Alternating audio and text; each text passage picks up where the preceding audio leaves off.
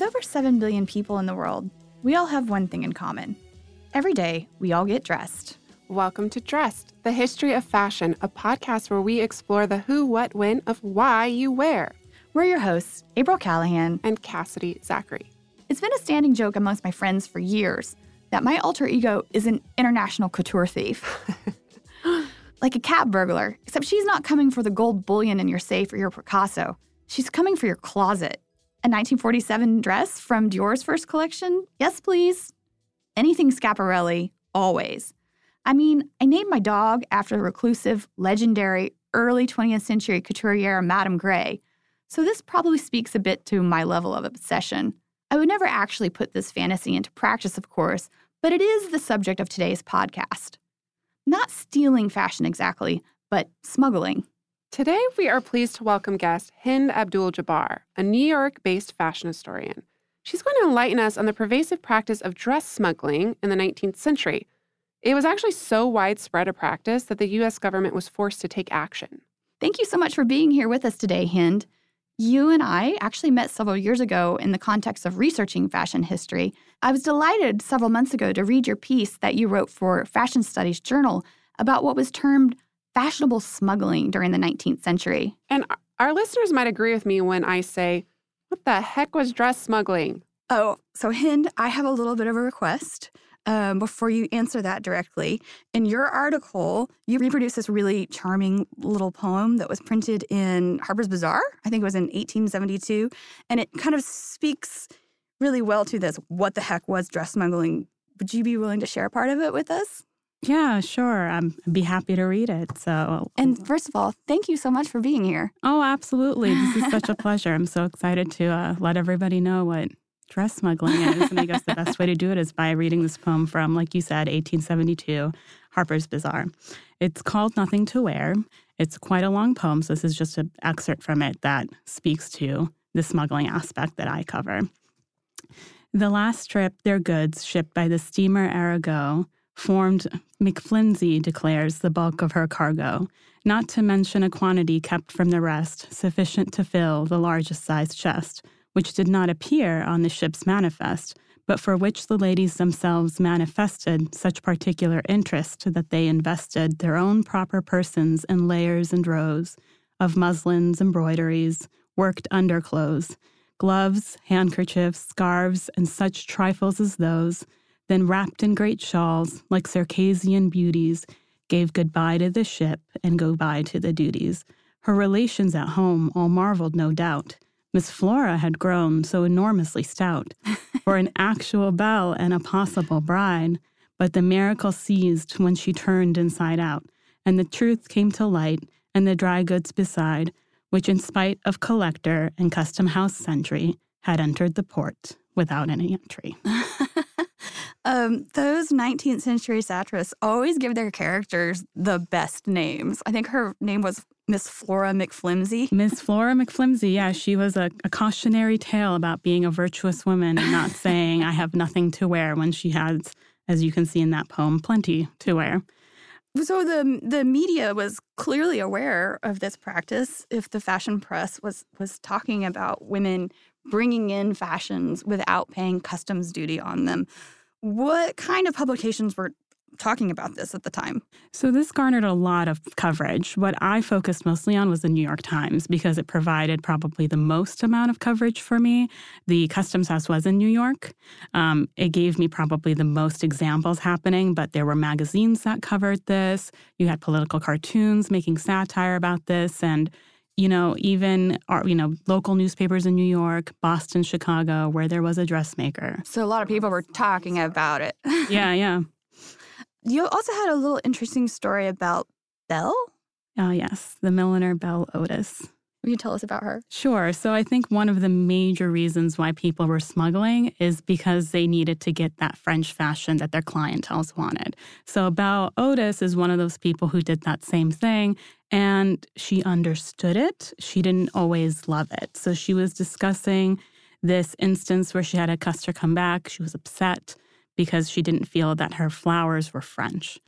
So, yeah. they had to be just they so. had to be French French was the fashion. So she had her sit down. She gave her a French fashion plate to look over while she goes in the back. And she uh, procures this French label. She's not sure if it actually belongs to her customer or if somebody else, but she decides not to bother to explain that to her. It was easier to just pass it on as it is. And in, in her diaries, she also talks about using French wooden boxes because French bonnets come in wooden boxes. So, you know, she knew to be successful, she had to partake in deception, well intentioned or not. And part of that was pretending parts of the things were French. And then the other part was smuggling those things that are French. Right. So, um, if any of our listeners caught a previous episode that we did on the fashion designer Elizabeth Hawes, this obsession with French fashion is what Hawes termed the French legend. And it was this idea that only the French could produce the most beautiful clothing um, and that all women across the world wanted them. So, who exactly were these women practicing fashionable smuggling? Yeah. So, what fascinated me most about this was not what was being smuggled, but who was smuggling and how they were doing it. One consistent type of profession that showed up while I was reading through these New York Times articles were dressmakers and milliners. These women, to ensure their businesses thrived, took part in the act of smuggling because they knew that's what their clientele wanted. They wanted French fashion. Paris's reigning influence over Western fashion dictated their business practices.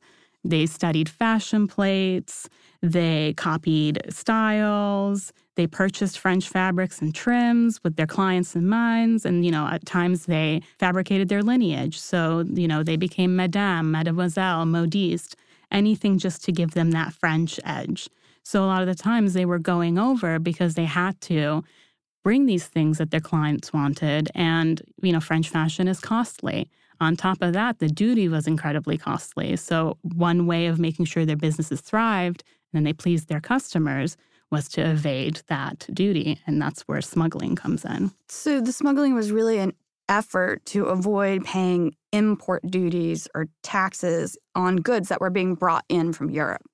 Yes. So in the mid to late 19th century, high cost of tariffs targeted importations on textiles and other luxury goods taxation on silk was reaching above 50%, much higher than the cost in the pre Civil War era. Wow. Although there were times when tariff reform was attempted, the government continued to impose higher tariffs. And the McKinley Tariff Act in 1890 really affected the cost of dress goods, mainly silk, finer cottons, used for lace and embroidery, and they primarily came from Germany, England, and France.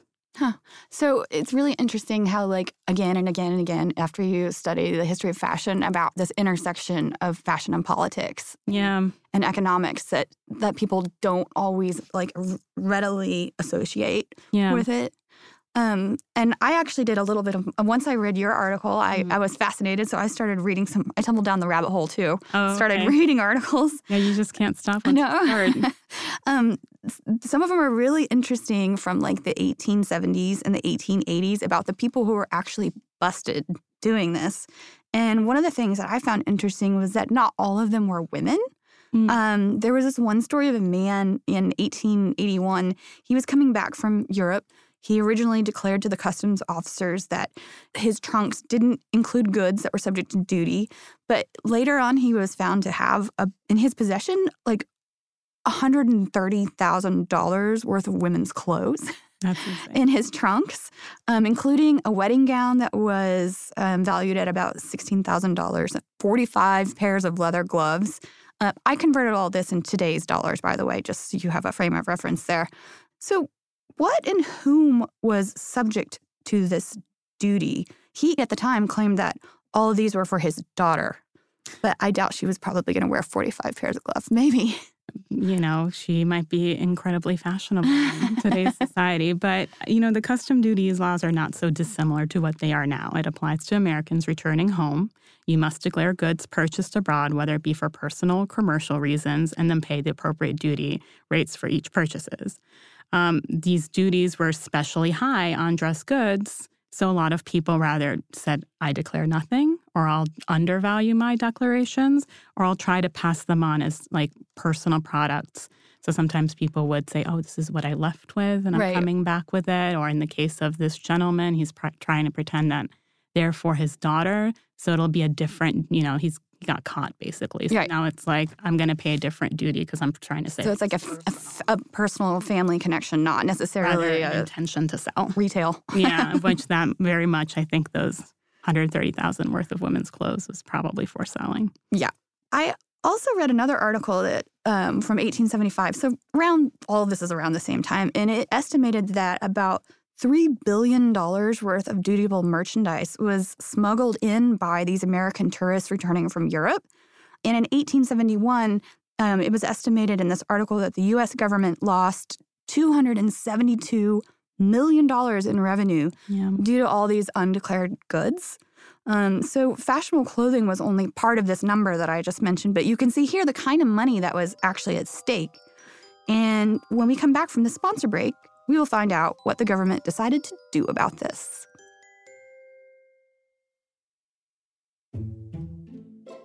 Hind, uh, tell us how did the US government address all of these millions and millions of dollars of lost revenue? So, the government institution responsible with dealing with this issue was the U.S. Customs House in New York. Um, just a quick side note the New York Customs House is actually now the Museum of American Indian. And it's gorgeous. Gorgeous. And if you go, when I went down, you can still see there's a huge mural Yeah. um, with referencing that. And I had to go up to check the archives, and you can see it says a custom inspector's office. So It was a pretty cool moment for me because I'm obsessed with the U.S. Customs House. Um, but at that time, the primary port of entry was New York. And they generated a lot of revenue for the federal government. And naturally, the US Customs House was a large and prominent institution. It was actually the second largest federal employer with more than 1,300 employed in New York alone by Wow. 1877. I believe, I think it was the only the US Postal Service that has more. Don't quote me on it, but that's what I recall. Um, it was a very well paid gig to work at the Customs House. And at the time, a position at the Customs House was a really lucrative one because of the practice of the moiety system. Now, the moiety system basically allowed customer or officers and collectors to enjoy a cut in all fines and forfeitures, which made some very wealthy because a lot of people did abuse that system. And then it did give that custom house that image of corruption rather than somebody who is protecting Yeah, it seems know. like the perfect scenario for corruption.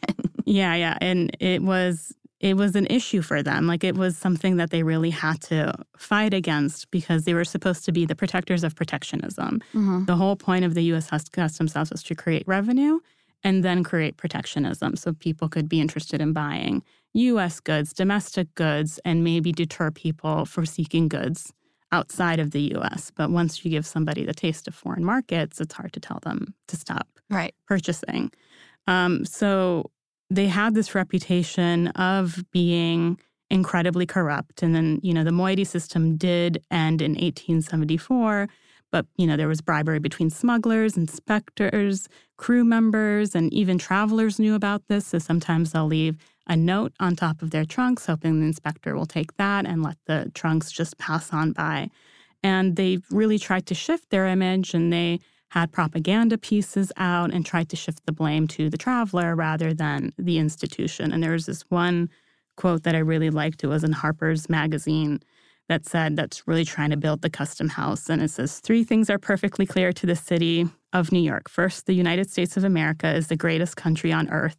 New York is the greatest city in the country. Third, Custom House is the greatest institution in the city. So they were really trying to build it up. And I mean, you could see the building at, yeah, at the Museum of American You guys have a PR problem. Yeah. yeah. And so they shifted the blame to the smuggling practices of the travelers and especially the women, the increase of women. And those women were predominantly dressmakers and milliners. Mhm. So, how did these customs agents go about ascertaining who was and was not a smuggler? That was a very complicated task for most inspectors, but they had their ways. Um, the reason why it was very hard to gauge who could be a suspected smuggler is that they, they were afraid they might accidentally offend a prominent person with Right. such accusations. Because I think uh, You definitely had to have money to be traveling internationally like that at that time. For sure. And I think what's very first, it was complicated that they were addressing women. And then the dressmakers, because they worked with fine things, knew how to present themselves as respectable ladies, thought of themselves as respectable ladies. And so you couldn't really tell the difference. They knew there was a difference because there was one quote that said, like, oh, that group of ladies turned out to be a group of milliners. So there is that class distinction, but they can't tell just by looking at the eye. And sometimes the inspectors are like, you know what, it, I'm going to offend every single lady. Like, this thing is just going to go unchecked. But they had to do something. So one of them was that they started to pay attention to fit and silhouette. Because what was happening is that a lot of these clothes were being smuggled under other clothes, right? Yeah, and a lot of it was, you know, a lot of things in the trunks, but the the ingenuity was how they put it on their person and tried to pass it on their body, their body as being the vessel of smuggling. So they first was looking at fit and silhouette. So if things like there was dressmakers who would wear the clothes that they bought that are intended for their clients. So if it was loose fitting, it's much bigger than it should be or much smaller, then they're like, you know what, that doesn't look right. Let's stop her.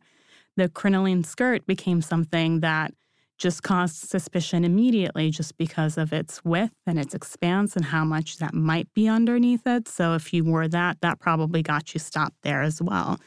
And, you know, they just they just were paying attention to things like is the collar looking okay? Are the sleeves fitting correctly? You know, you never thought that the inspectors were going to be like an astute eye for tailoring, but that's kind of what they became. And then the second one was they hired female inspectresses, as that they, they were called, not you know just inspectors. They were inspectresses, and they were able to maybe make those stops and seizures that a male customs inspector felt very uncomfortable doing. Right. Um, so you mentioned the, the crinoline. Um, there was an account in the New York Times that one woman was able to conceal beneath her hoop skirts a thousand yards of lace, half dozen bottles of perfume, six lengths of expensive silk, three dozen pairs of gloves, 12 bottles of brandy, 10 ready to wear dresses, and a whole bunch of other like small various items. So yeah, this was a serious business. Um, and with the duty, like you said earlier, running up yeah. to 50% on some of these things, you can really understand how this ended up being profitable. For sure, yeah. So when we return from a sponsor break, we're going to hear more.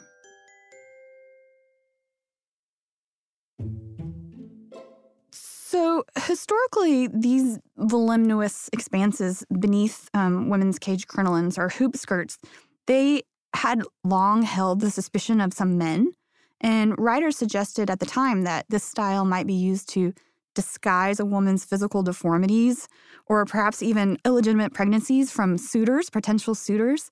And satirists had a field day with these enormous skirts. Um, and they were the butt of countless cartoons, mm. including one where it wasn't fashion being smuggled beneath, but food, including like game birds, sausages, and bread. But the Victorian era morality designated this space beneath the skirt as intensely intimate um, and private. And that's probably why it was considered an ideal scenario for concealing these items. Can you speak a little bit more to this? Well, during that time, the separation of sexes were clearly defined. And for a male inspector to be so bold as to thoroughly search a respectable lady, which might include in or around her skirt, was not just uncomfortable for her, but for him as well. Um, it could question his own moral character.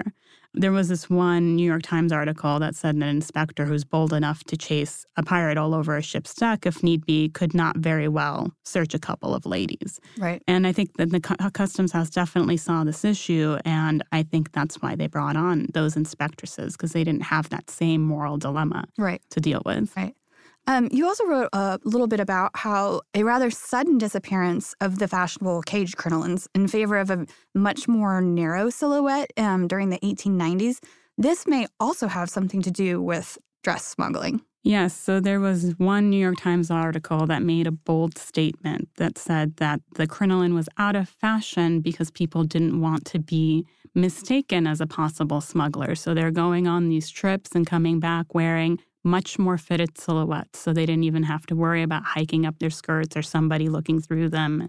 They're claiming that that's why the crinoline went out of fashion. Now, if that's the only reason why it did, I'm not sure. But I just loved, again, how much they really paid attention to fashion on a political stage, not a you know, not in a magazine or something, that they're noticing different style trends and silhouettes. Right. And you know, but the bustle became a problem later on. So crinoline was out and fitted skirts made it a little easier, but then the bustle came and came caused back. Yeah. a lot of headaches. So, what were some of the very specific tactics um, that people used to avoid paying this duty? Because I know some of them are kind of funny. Yeah, so for dressmakers and milliners, why they were so successful at this is because they were able to use both elements of their social makeup that of a respectable lady and a working woman with a skilled trade to evade capture. First, she dressed the part. She knew how to because her job was to create fashions for her most fashionable clients, so it was easy for herself to do that. If appearance was not enough to bypass inspectors, and she used her trade. So she, you know, a lot of people, a lot of women sewed in that, you know, century. But, Most, I would argue. Yeah, and so, but this for a dressmaker, this is her profession. This is her skill. It's been cultivated for years and years. So she took that and easily applied it to her smuggling. So then it became sewing things within linings, creating these pockets underneath the crinoline skirts, um, sewing things in the bustles underneath all those tucks and fabrics. And they were just very ingenious in trying to conceal as many items that they can. And it really bewildered the New York Times writers, reporters, and the customs inspectors. They just you know, a lot of it, it's like they're talking as if they're seeing magic. They just don't know how they're magic silhouette. Yeah, they just don't know like how any of that was able to happen. And there was one, I'm going to see if I can find it from the Swell Milliner, it was a New York Times article saying that the lady, and this is, I'm quoting, the lady is an adept in the art of packing and can force a room full of silk into a Saratoga trunk. The oldest expert cannot imagine how it's done and as fold after fold comes forth from its limited receptacle, both wonder and admiration are excited. There's so very much can go into very little. So they were just completely mystified. And then one of the reasons, again, the inspectresses came in because as women, they just assumed they were experts in fashion and they were able to find these things that a male customs inspector might not know just for being male, you right. know, where a woman is just innately knows the the wiles of fashion, the tricks of fashion, that the deception of fashion that men might not.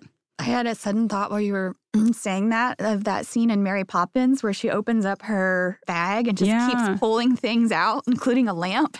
yeah. And I, I, think of my own bag. I'm surprised sometimes how much I stuff in there. I'm like, how did I get all this stuff in? And I'm always, you know, we, we carry our lives in there. Yeah. But, true. Um, so some women consider this a little bit of an art form, I take it. Why do you think that they felt morally justified to engage in this sort of deception? Because I imagine that a good many of them probably had objections to sealing based on religious views that they held. Well, first, I think this is different because this isn't necessarily stealing. They bought these items, so they felt like they already paid for these, so they don't really understand why they're being almost punished to pay these exorbitant fees when they come back home. And almost like it was a dread for people to go to the customs house and go through that process. You know, and I think there was an instance, there was a travel guidebook that said, like, they make you feel like it's unpatriotic to buy foreign goods. And then on top of that, they make you do penance for buying it. And they just found it incredibly unfair. Now, for women, there was also this association that as pious and virtuous as you are, you can't help but being drawn to fashion. It's a it's a control that you don't really you can't get yourself out of. So there was one very interesting article I read talking about the smuggling craft, and it was written from the point of view of a woman, and she gave it a little bit more of a political twist than I've I've seen in my other research. And most of the time, I will say that people were doing this because it cut costs low. It was a business reason. They weren't necessarily like fighting the government or trying to generate new tax reform. It wasn't a political statement. It was not. No, they were just like, this is expensive, and I got to see how to make it not expensive. But there's this writer for the Christian Union. She published an article in 1873. And you have to remember, this is like maybe not even 10 years after the Civil War ended, and a lot of women were involved in the war and they felt useful, then all of a sudden they're back to just being, you know, your regular standard Victorian lady. And she argues that people feel stifled. And, you know, there's this great way that she ended it. Why should not, as I'm quoting, why should not Lady Midas, the wife of yon railway king, use her feminine ingenuity to bring her nine trunks unrifled and unvalued? The law knows her not, save as it knows her Irish nursemaid or the toddling baby at her side. It is a dangerous experiment to cultivate and stimulate a woman's powers in the free soil of the Yankee growth and then give them no outlet save the feminine byways of dress and deception. So here she's already associating women with fashion and with deception. So they're not doing something out of character in a sense, but they have no other outlet, as she argues, than those two. So they're going to do it. Right. So these changes in the tariff laws um, may have coincided with the rise of women's American women's political agency, but uh, when the laws were changed, it didn't stop fashionable smuggling. Yeah, no. Um, it continued on well into the 20th century in America, as well um, as abroad. I read another 1927 article, so we're looking at a good, you know, 50 years later. Yeah. Um, and it was in the London edition of Women's Wear Daily, which I didn't know until I read this that there was a London edition of I Women's Wear. Daily. Um, but it talks about these quote unquote private buyers who are traveling frequently between London and Paris. And the, one of the quotes that I read said, Anybody would suspect a craft stealing through the water with silenced oars in the dead of night. But who is to suspect a pretty traveler wearing one Paris model and carrying three others in her trunk? So, for these private buyers that we're talking about now, these garments didn't remain in the women's possession for long. They were Mhm. actually ultimately destined for the copy market, which we did talk about in our Elizabeth Hawes article also. It's interesting how these things keep making connections. But a private buyer's duty that they paid was a pittance compared to what a dressmaker's agent would pay, which in London at the time was approximately 30% in the 1920s. So it was these copy houses that were sending these women, and sometimes they were aristocratic ladies even, over to buy buy models that they were bringing back. In other times, it was not the copyists themselves that were up to trickery, but sometimes even haute couture houses. Um, in 1938, there was a manager from the New York location of the Paris couture house, Marcel Rochas, and he was actually sentenced to jail time. Oh, wow. One year and one day in prison, and then he had to And pay he like, served it? Wow. yeah, nine thousand dollar fine. But this manager of the New York branch of Marcel Rochas, he said that it was the couturier himself, the designer himself, that ordered him to hire professional models to wear the clothes over, and then those clothes would be retailed in their New York salon. Yeah. So there were all sorts of these different permutations of people doing this forever. And as I'm sure you know, it's not unheard of to find um, authentic haute couture garments in museum Yeah. collections that simply don't have labels in them because women were cutting them out and you know trying to pass them off as like a, a lesser echelon of fashion. So that's why primary sources are so great for us. Magazines sometimes Yeah. help you figure out what you got. And thank you so much for joining us on Dressed. I, for one, can say unequivocally that I definitely learned something today, and I'm sure our listeners will agree. Oh well, thank you for having me. I'm. I hope that everybody learned about smuggling, but I. This is not something don't smuggle. Next time you go to Europe, just declare your duties. It'll be okay. Until next week, we hope our listeners indulge in a little secret of their own, perhaps, when getting dressed. And as always, you can find images pertaining to this week's episode on Instagram at dressed underscore podcast, which is also our handle on Facebook and Twitter. So what are you waiting for? Follow us already.